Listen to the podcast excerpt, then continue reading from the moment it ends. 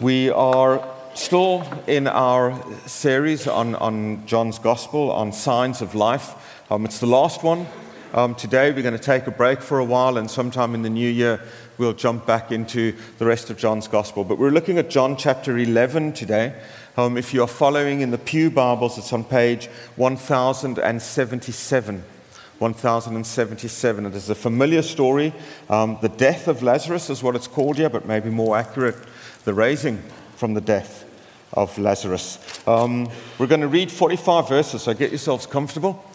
Um, but, but they're all important.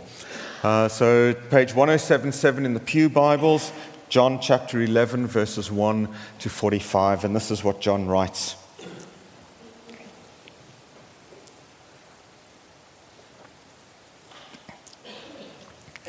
says, Now a man, a man named Lazarus was sick.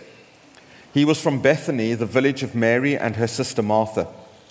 This Mary, whose brother Lazarus now lay sick, was the same one who poured perfume on the Lord and wiped his feet with her hair. So the sisters sent word to Jesus, Lord, the one you love is sick. When he heard this, Jesus said, This sickness will not end in death. No, it is for God's glory, so that God's Son may be glorified through it.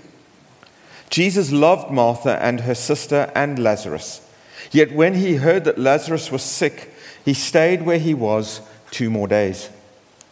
Then he said to his disciples, Let us go back to Judea. But, Rabbi, they said, a short while ago the Jews tried to stone you, and yet you are going back there? Jesus answered, Are there not 12 hours of daylight? A man who walks by the day will, will not stumble, for he sees by this world's light.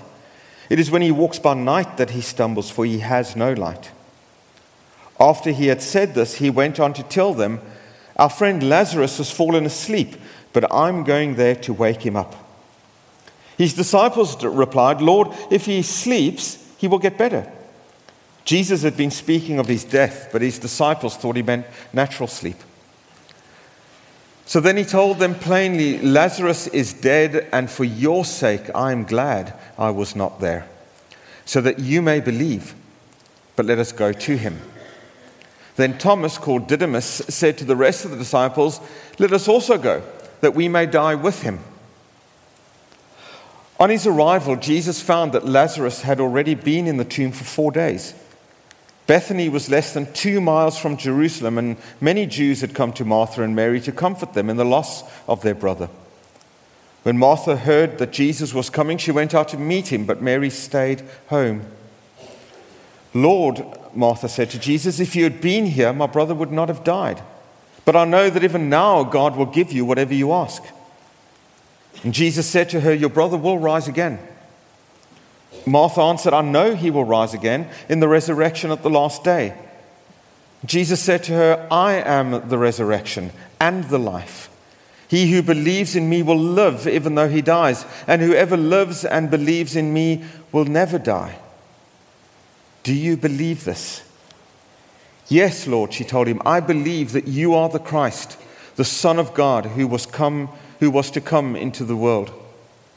And after she had said this, she went back and called her sister Mary aside. The teacher is here, she said, and is asking for you. When Mary heard this, she got up quickly and went to him. Now, Jesus had not yet entered the village, but was still at the place where Martha had met him. When the Jews who had been with Mary in the house, comforting her, noticed how quickly she got up and went out, they followed her, supposing she was going to the tomb to mourn there. When Mary reached the place where Jesus was and saw him, she fell at his feet and said, Lord, if you had been here, my brother would not have died. When Jesus saw her weeping and the Jews who had come along with her also weeping, he was deeply moved in spirit and troubled. Where have you laid him? he asked. Come and see, Lord, they replied. Jesus wept. Then the Jews said, See how he loved him. But some of them said, Could he not have opened, could not he who opened the eyes of the blind man have kept this man from dying? Jesus, once more deeply moved, came to the tomb. It was a cave with a stone laid across the entrance. Take away the stone, he said. But Lord, Martha, said Martha, the sister of the dead man, By this time, there is a bad odor, for he's been there four days. And Jesus said, Did I not tell you that if you believed, you would see the glory of God? So they took away the stone. Then Jesus looked up and said, Father, I thank you that you have heard me. I knew that you always hear me, but I said this for the benefit of the people standing here, that they may believe that you sent me. When he had said this, Jesus called in a loud voice, Lazarus, come out. The dead man came out, his hands and feet wrapped with strips of linen and a cloth around his face. And Jesus said to them, Take off the grave clothes and let him go. Therefore, many of the Jews who had come to visit Mary and had seen what Jesus did put their faith in him. We end our reading there. Let us pray. Loving God, we thank you for your word and we pray your blessing upon it as we think about what is written there, as we think about the words of Jesus. May it speak into our hearts today and may we respond in the right way. I pray that your spirit will find freedom this morning to move and minister as he will amongst us. And may my words be spoken in the power of your spirit. I ask this in the name of Jesus. Amen. This is a story that most of us here are probably very familiar with, maybe too familiar with. You know, one of those stories that, that, that we know and we read so often, or we're so familiar with it, that, that we're almost desensitized to some of the things that John is telling us in the story. When I read it and I, and I reread it in, in preparation for today, what struck me that maybe hadn't really struck me before was, was how much of a human story this is. When we look at the responses and the words of, of the disciples and, and of Mary and of Martha and, and the other people standing around there, it's a, it's a really human story. And sitting in the midst of it uh, is the Messiah, is, is the Son of God.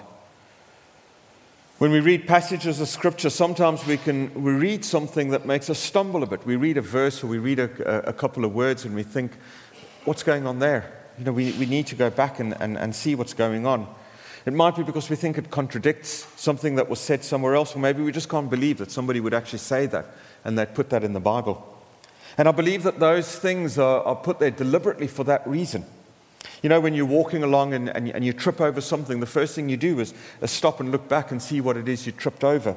And then maybe you, you look around and hope that nobody saw you um, trip over whatever it was that you tripped over, sometimes nothing. Um, and that's why I believe that these things are in our Bibles, because they make us stop and look back and, and just check again did I really read um, what, what I read there? And there's quite a few in this passage. There's quite a few, like, like when Jesus decides not to go to his sick friend. Um, and instead, he says that the sickness is, is for God's glory, so that God's Son may be glorified through it. And then we have that bit in verses 9 and 10 when Jesus is suddenly talking about 12 hours of daylight and, and how we walk. If we walk by night, we'll stumble because we have no light. Um, it seems to have no relation to anything else that's going on. And we can't overlook the response of Jesus' followers. They're probably the best bits. Um, like when Jesus tells them that Lazarus has fallen asleep. And we know we know what he's talking about. We know that he's saying that he died, but, but the disciples are cheered up by this news. They're like, oh, that's brilliant. You know, if he's sleeping, he's going to get better.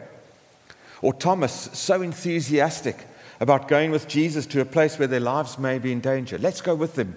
We can die with him. The same Thomas who, who later doubts the resurrection story. Much like Peter on the night of Jesus' arrest.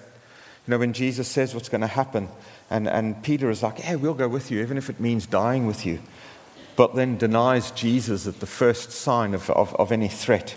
And I do wonder would, would I have acted any differently if suddenly I felt that my life was threatened? And then let's not forget Mary and Martha in the story as well. Quite passive aggressive in, in the way they, they respond to Jesus or they greet Jesus. If you'd been here, my brother wouldn't have died. And then Martha adding that other little bit, but I know that even now God will give you whatever you ask. Yeah, nudge, nudge, wink, wink can do something about this. And maybe my favorite one, the most human of them all, when Jesus tells them in verse 39 to open the tomb, and Martha says, Jesus, you're going to stink up the place, or, or something along those lines. The only reason she could think that Jesus would want to open the tomb would be to see his friend one last time. And so she's stressing the point that not only is Lazarus dead, he's very dead. This was now four days into him being dead, and the body would have started decomposing. But those four days is a significant number in the Jewish tradition. The belief was that when, when someone was buried, that the spirit hovered, hovered around the body, trying to find a way to re-enter the body. But after four days, the spirit departed because the body had now begun to decay. And so that bit is there for, for the original readers, and, and, and if we have that knowledge to understand that, that Lazarus is, is dead, that there is no um, mistake going on here. When Lazarus comes out of that tomb alive, it wasn't because somebody had thought he was dead, but he wasn't. It wasn't because of some Jewish myth of the spirit still hovering around and now it's re entered the body. No, Jesus, uh, Lazarus came out of that, um, that tomb alive because of Jesus. It was Jesus who had given him new life. That is the miracle. That is the sign that John is showing us here that points to Jesus being the Son of God, the one who gives life to all who respond to his call. He is the life giver. He is the one who gave life in the beginning. He was the one who was with God, the one who is God. And as we, we read through this story, amongst all these odd things that, that Jesus' followers say, there are some important things that Jesus says, important for us to hear. The first thing that Jesus says is that this illness will not end in death. No, it is for God's glory, so that God's Son may be glorified through it. What Jesus is not saying here, he's not saying that God caused this sickness just so that God could look good by healing him. What he's saying is that whatever happens to Lazarus, Jesus has the power to deal with it. And the way that he is going to deal with it will bring glory to God and glorify Jesus. And there are two meanings to what Jesus is saying here. The first is the most obvious. People will be completely amazed by what they see, they'll be completely amazed uh, about what they're going to witness, about the power of God displayed through Jesus. By raising Lazarus from the dead, God is going to be glorified. But there is another meaning here, too. In John's gospel, when Jesus talks about him being glorified, he is talking about the cross. In John 7, verse 39, when Jesus is talking about believers receiving the Holy Spirit, John writes that up to that time the Spirit had not been given since Jesus had not yet been glorified. In John 12, verse 23, predicting his death, Jesus says, The hour has come for the Son of Man to be glorified.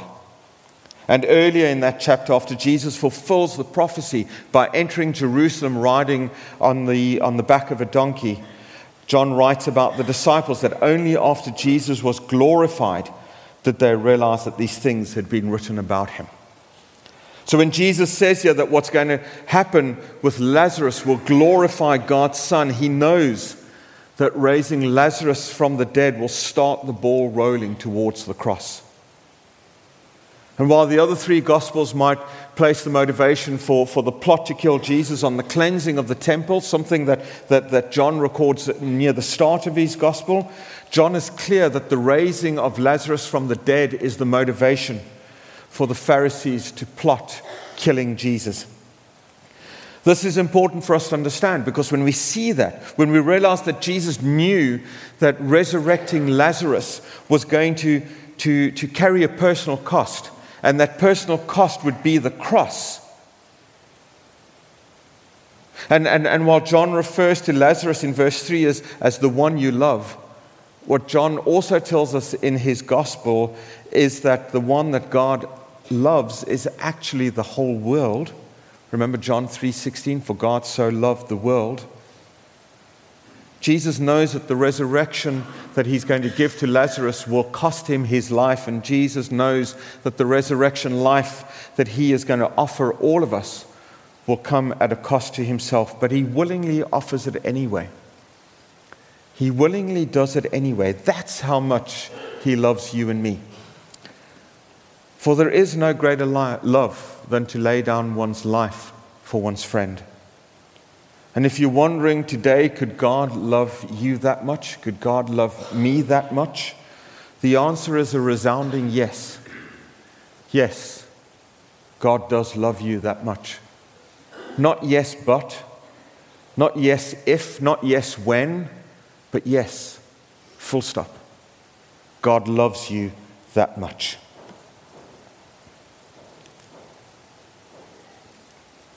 And then Jesus goes on to talk about 12 hours in a day.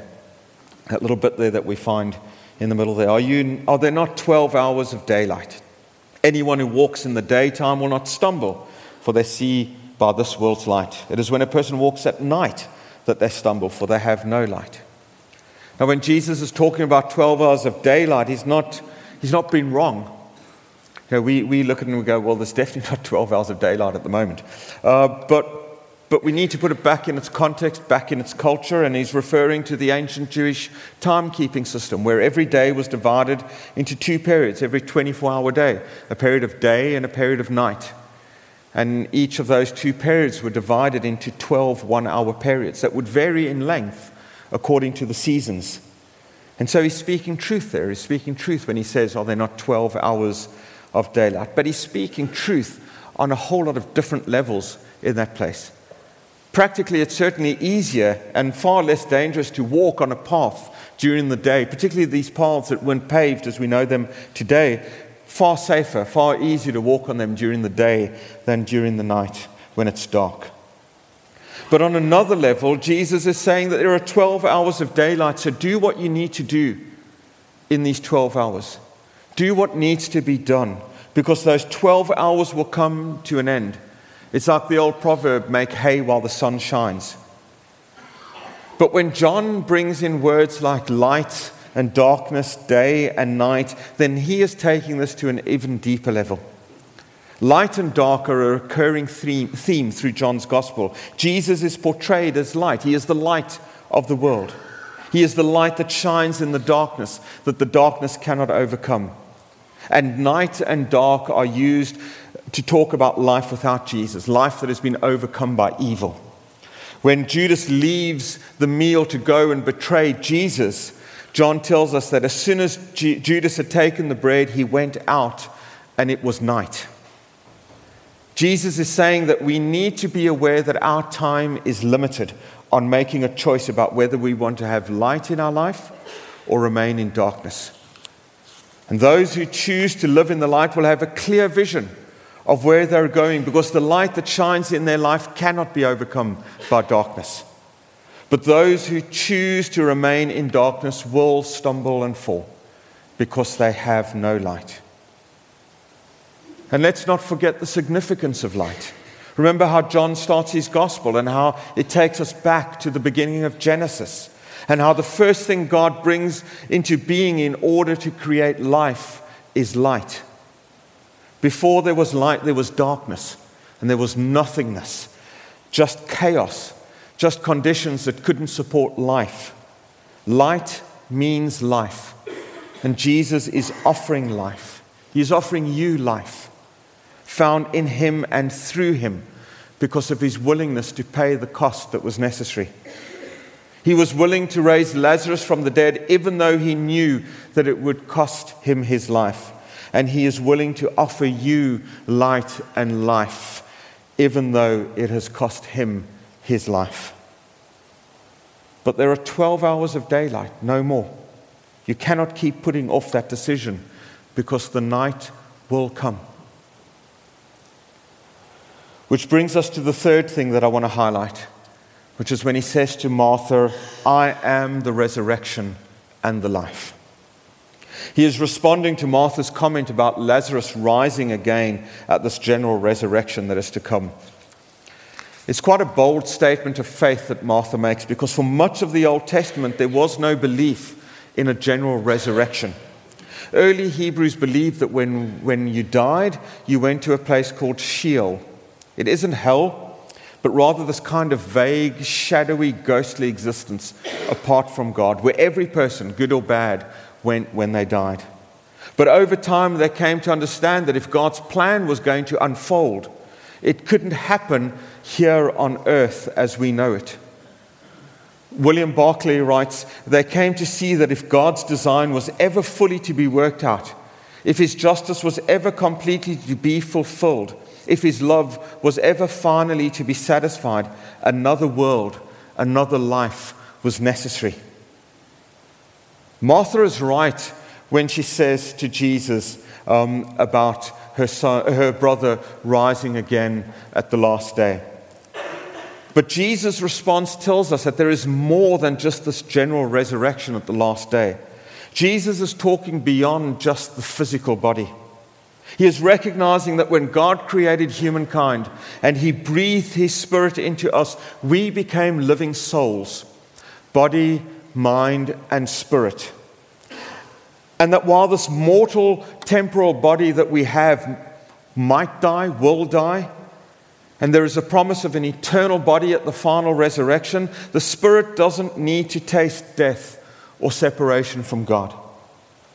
That's what's going on here when Jesus says, Anyone who believes in me will live even after dying. Everyone who lives in me and believes in me will never die.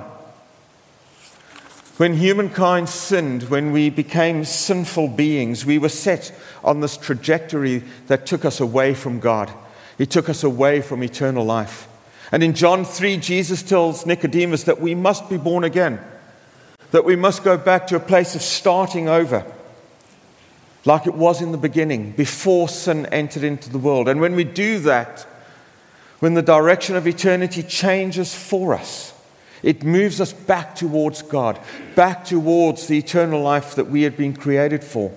And we do that, John tells us, by believing in Jesus. And here Jesus is saying it again. We are on a journey that leads only to death, but Jesus has come to resurrect us. That even though these bodies might die, we don't need to be separated from God in some vague, shadowy place.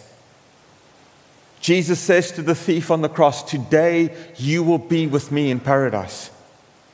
Paul tells the Corinthians that to be absent from the body is to be present with Christ.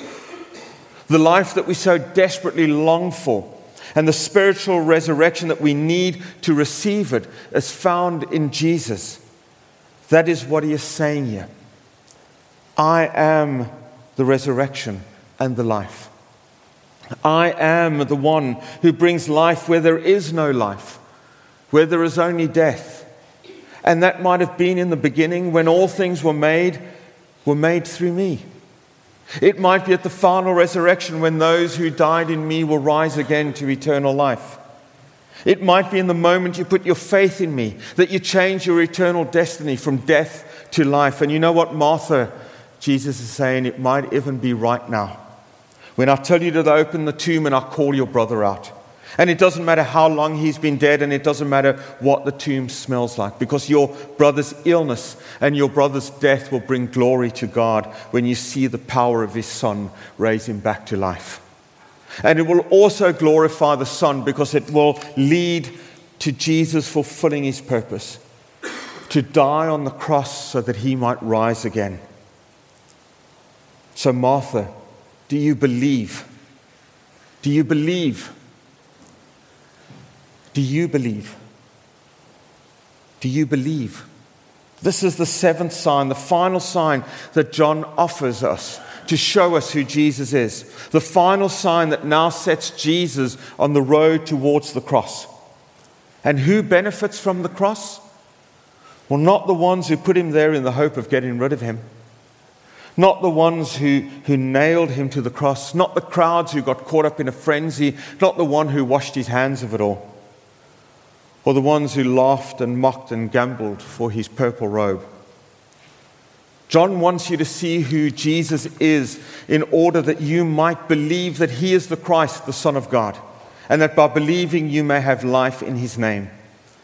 That's who benefits from Jesus going to the cross. The ones who believe. So, do you believe? Do you believe that the only thing this world can promise you, guarantee you, is a tomb that is sealed from the outside? that the only destiny for these fallen bodies is death and decay?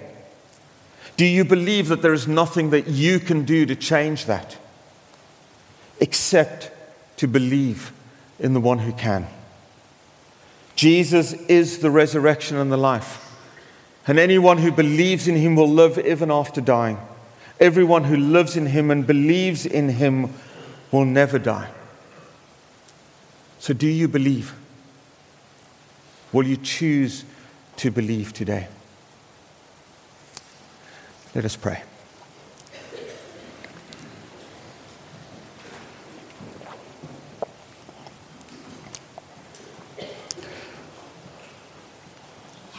Loving Jesus, we thank you that you are the resurrection and the life. And we see that in your own resurrection, in the life that you rose to. And we see that in an invitation that you offer us that all who believe in you will not die, but will have eternal life. God, I pray today for, for anyone here that is with us today who has yet not chosen to believe, who has not chosen Jesus. And I pray that, that, that in the words that we have read, in the words that we have spoken, in the songs that we have sung, they will hear of the one who loves them, who gave up his throne, who came to a dusty, dirty earth, who laid down his life because there is no greater love than to lay down one's life for one's friends, but who rose again and invites us to share in that resurrection, that share in that victory over death, so that we no longer need to follow this path that we're on but that we might come back to you and be present with you today and for every day, for all eternity.